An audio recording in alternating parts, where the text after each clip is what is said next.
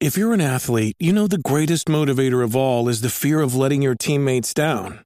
After all, a team is only as good as its weakest link.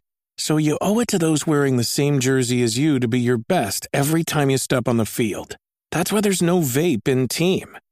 When you vape, you can expose your lungs to toxic chemicals that can damage your lungs. If you're a step behind, the team's a step behind. Brought to you by The Real Cost and the FDA. So this week on Nintendo Switchcraft, you're going to get two episodes, and the reason you're going to get, going to get two episodes this week is because I recorded this last week, I posted it last week, but I never actually clicked the uh, like go live button, and so it's been sitting there, and nobody's been able to to see it. Uh, big thank you to Jeff who sent me a DM on Twitter to tell me about it I opened up Anchor and I was like, why are my numbers so low? And it was like an hour later, I got this DM from Jeff that was like, hey, was there no Switchcraft this week?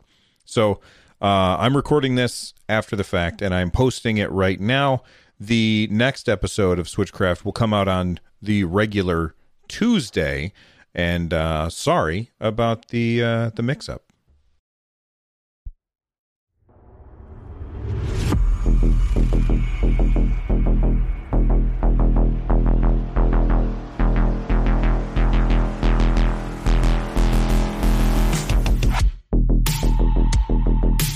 The following content is brought to you by Eric Smith, Orange Thunder, and Abigail 13.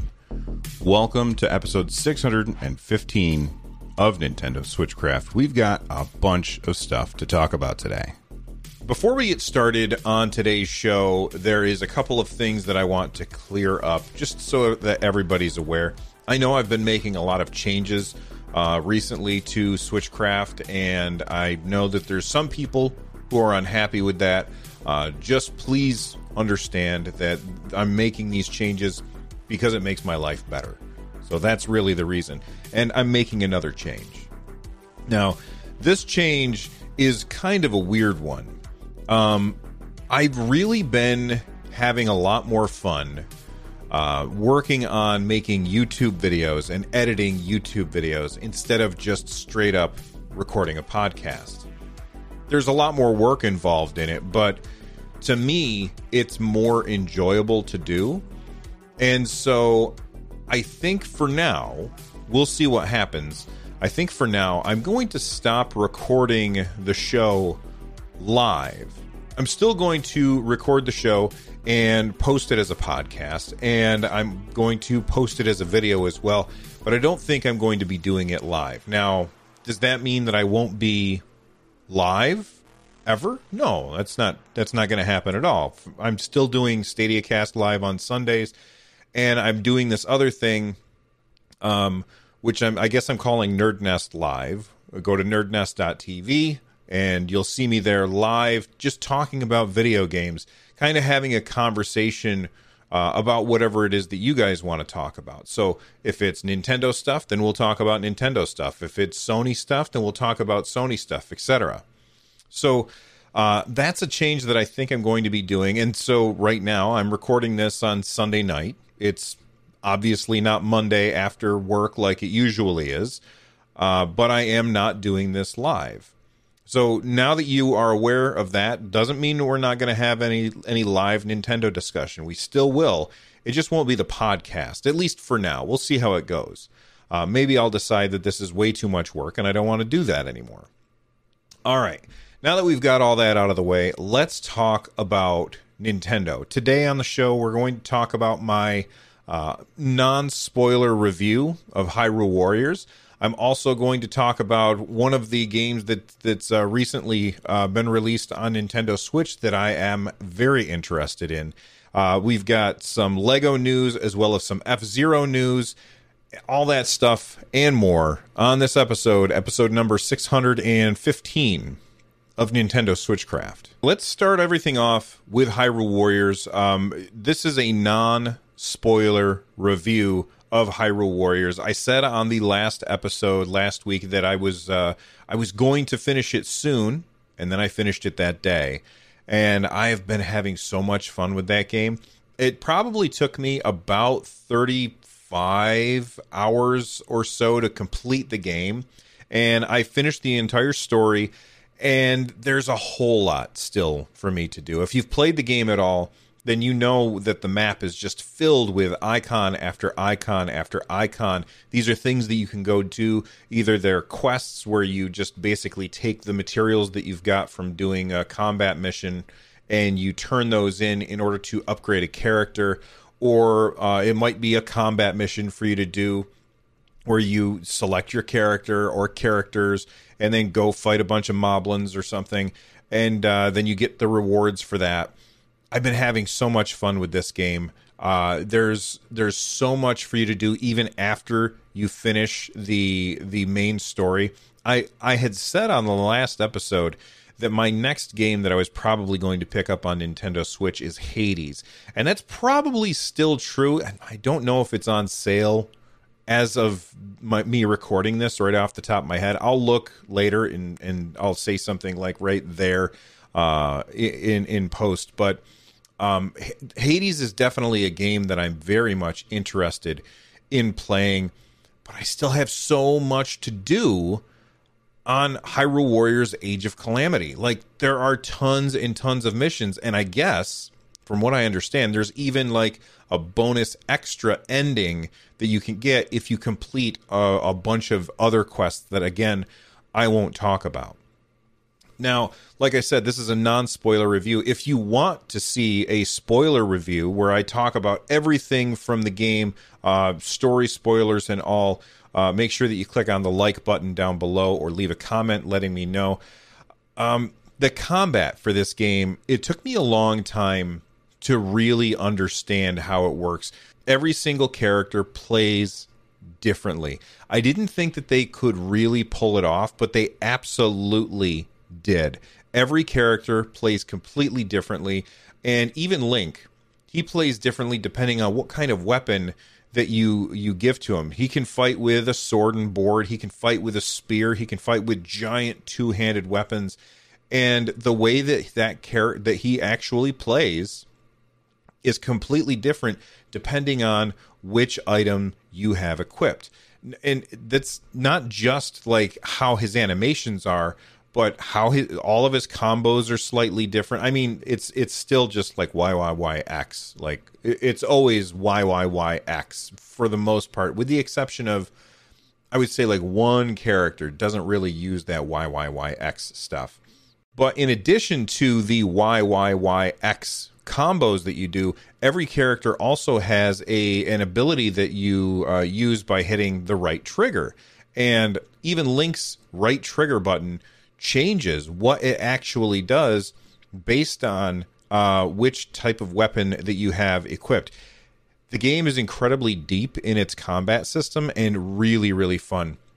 Now, I did find that there were some characters that I really didn't like playing as. There was one character who uh, I didn't like playing uh, as for a couple of reasons. A, I didn't like the voice, and B, the character was just kind of big and it covered up too much of the screen, and so I couldn't see all of the enemies that I wanted to see. I just, it was really a personal preference. What I think that you'll end up finding is that you will start to uh, determine okay, I really like this character, I don't like playing as this character. And that's definitely something that happened with me. However, I would like to say make sure that you upgrade all of your characters as you're playing. So, like, you'll have a quest uh, where you have to get like six meat and 12 bugs and three diamonds or something, and take those things and turn them in. And then character X gets a little bit more powerful and gets a new uh, a, a new combo that you can have.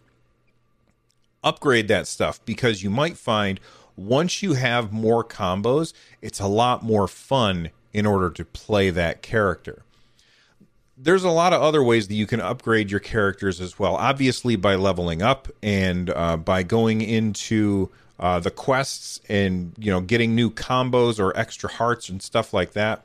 In addition to that, you also can upgrade their weapons. There's this entire very confusing uh, weapon fusion system, And I, I have to say that for the most part, the weapon fusion system I ignored for most of the game because I looked at it and I found it uh, confusing. And then I looked up some videos online and I was like, oh, okay, now I understand it. And I still don't really understand. I like kind of half understand it and I finished the game. It's not super important. However, if you're a min maxer, it's incredibly important there is a lot of grinding in this game. You're going to need to go and grind out rupees so that you can use the rupees in the blacksmith shop in order to upgrade your weapons. You're going to need rupees in order to level up characters. Like, let's say that you get a new character and they're like level, I don't know, 24 or something, and your your character that you're playing as, as most of the time is like 50. That character is going to feel really, really weak compared to your main character. Now, you could just play that character on some older missions and level them up that way, but you can also go to the military training camp and spend a bunch of rupees in order to boost that character up uh, however many levels really you can afford. Uh, it's a cool way to catch up, but it's another rupee sink, and this game feels like a huge rupee sink. There's a lot of grinding involved, and if you just do the story stuff, I think you'd probably wouldn't have to grind too much. But if you want to do everything, there's a lot of grinding involved. And please don't take that as me saying that it's a bad thing because it's definitely not a bad thing. I really have been enjoying going through the map and changing all of the little icons to be blue icons instead of whatever color they are. It's it's very satisfying, very fun, and I'm going to keep playing this game uh, even though I'm quote unquote done with it. So I haven't picked up Hades yet, but might pick it up soon uh, so that I can start on something new. And I know everybody and their brother is like, Bill, you have got to play Hades. And I just kept saying, I don't know if I have time. And then they they sharpened their pitchforks and lit their torches, and they've been coming after me. So I think that I'm I'm out of options. I have to play Hades sooner rather than later. One of my favorite games of all time on the Super Nintendo was Gradius 3. And I have to admit, I didn't even realize that that was an arcade game that had eventually come to Super Nintendo. I just always played it on Super Nintendo. If you've never played it, it's a really awesome game. It's a side scrolling shoot 'em up, uh, uh, kind of like a bullet hell shooter where you have to avoid all of the bullets that are flying around the screen. I would say, as far as its bullet helliness, if that's a term that I can coin, I would say it's pretty low as far as like the difficulty compared to other bullet hell shooters, but that's that's the genre that it is.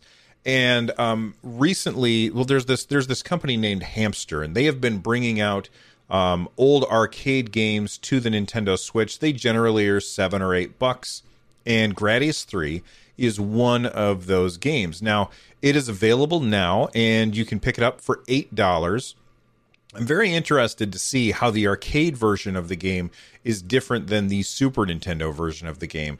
I feel like in the era of the Super Nintendo, you would not catch me in an arcade playing a game like Gradius. That's where I went to play Street Fighter or uh, Mortal Kombat more often uh, than not.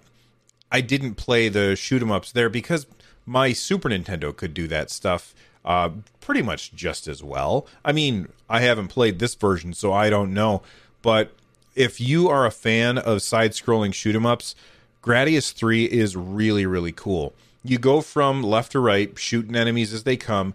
As you shoot certain enemies, they drop uh, little orbs, which you can then pick up, and you can spend those orbs to upgrade your ship. So there's usually like a bar along the bottom of the screen and you can if you get one orb you can hold on to it or you can wait and then get two orbs and your little the little bar along the bottom of the screen will fill up a little bit more. And depending on which level of the bar it's at when you spend it that's going to determine which power up you get. So generally what what people tend to do or at least what I always tended to do is I would uh, get the first orb and I would spend it on speed so that my my ship would move a little bit faster, and then I would get a couple more orbs and I would get this next upgrade. And uh, the the bad thing is when you get killed, you come back, you've got none of your upgrades. So now you have to rebuild all of that stuff again. The cool thing about that upgrade thing is as you are going through the level, you feel really, really powerful when you've got a fully tricked out ship. You feel really, really powerful. But then having all that rug yanked out from under you uh, when your character, or I'm sorry, when your ship blows up, that makes it real difficult. And I can see why this is a really good arcade game as far as like money for the arcade owners because people are going to pump a lot of quarters into it uh, because when they get killed and they lose all those power ups, sure, they have extra lives, but now they're at a huge disadvantage and they already got killed once, so they're probably going to get killed again. Anyway, I'm curious what you all think. Do you think that Gradius for the super, I'm sorry, the arcade version of Gradius is worth eight dollars on the Nintendo Switch? I think that it probably is, but I also have a lot of other ways to play that. Not the arcade version, but a lot of other ways to play, like the Super Nintendo version of that game. Uh, so I'm not sure if I'm convinced that I need to spend eight dollars on it. However, if I didn't have that game, then uh, for Super Nintendo, then I might be a lot more motivated to pick it up for arcade because it really is awesome. Let me know what you guys think in the comment section down below for that. Okay, I've got four quick stories that will hit in the lightning round before we get out of here. Number one, we have a, a stay tuned statement coming from Capcom. They've got more information to share about Monster Hunter Rise. That that demo well, the game is coming out in March. The demo is coming out in January. And they said, We need you to protect Kamura Village, wade through the marshy, flooded forest, and confront new monsters su- such as the sleep inducing Somnacanth. That's a great name, by the way. Uh, and the omnivorous trickster Bishaten. Uh, Monster Hunter Rise demo is coming January 2021. And they're basically saying they're going to have some information to for, uh, to share. I'm guessing it'll probably come right before the actual demo drops. Are you excited for Monster Hunter 2020 um, Monster Hunter Rise? I am very very excited for that game. I played a bunch of Monster Hunter World. I played a bunch of Monster Hunter Generations Ultimate, which I believe was on sale recently. If it's still on sale, I'll let you know right there. Uh, but I I've had a lot of fun in the Monster Hunter series, and I can't wait to try out the new one, one that's made from the ground up for the Nintendo Switch. I think that's going to be really cool. Another quick lightning round story. Um, one of my one of my son's favorite games on I believe it was the Wii U that he played it on, or it might have been the uh, the PS4 was Lego Marvel Superheroes and Lego Marvel Super. Yeah, I think it was the Wii U uh, Lego Marvel Superheroes is possibly, this is just a rumor for now, this is possibly going to be coming to the Nintendo Switch. Uh, this is due to an ESRB rating uh, leaking. If you don't know, the ESRB is the Electronic Software Ratings Board. I think that's what it uh, stands for. And they basically they're the ones that put the little sticker on your on your cartridge that says that it's E for everyone or rated M for mature they are terrible. They are horrible at leaking stuff because they they tell everybody, "Hey, this game has been rated for this system." And they do that before the announcement has been made. Well, uh, on the ESRB site, you can see that the uh, original Lego Marvel Superheroes, which is a really good Lego game, uh, has been rated for the Nintendo Switch. I've already played a bunch of it with my son, I believe, on the Wii U. I don't see myself picking this up. However, he might see it and be like, I got to have that. And I can never say no to a, Lego game. And finally, we have a quick story that I think is going to. I've seen a lot of headlines out there that are kind of misconstruing what was said, and they're going to be look, it's on you if you just read headlines, right? Uh, so keep that in mind and read the actual article that goes along with it. But I've seen a bunch of headlines that are saying F Zero is coming back. We don't know that it's coming back. The uh, producer of F Zero F Zero GX, which is uh, Toshihiro Nagoshi. Sorry if I screwed that name up. Um, he was recently interviewed and he said uh, this about F Zero and its possibility of coming back. He said putting aside the odds of it happening, I must admit that I have a lot of affection for F Zero GX. If the opportunity were to present itself, I wouldn't mind. And in that case, I'd like to make it a challenging game. I believe that if Nintendo just wants a racing game that is fun and accessible, they already have Mario Kart for that purpose. This is a very interesting quote. First off, I've heard look, Diablo said a million times, "We're not making a game. There's we're we don't even have anybody working on it for the Nintendo Switch." And then of course, it came to the Nintendo Switch. Jeff Kaplan, the guy in charge of Overwatch, said, "Switch version never going to happen. We we don't have the time for that." And then there was a Switch version of Overwatch. So he could be just saying, well, you know, maybe I'd like to work on it. And he could be furiously working on it behind the scenes right then. We don't know. And nobody really knows. So let's talk about the other part of it. He says, I'd like to make it a really challenging game. We already have a family friendly, um, uh, you know, accessible version of the racing genre in Mario Kart. And he's absolutely right about that. They even kind of shoehorned a little bit of F Zero into Mario Kart 8 Deluxe.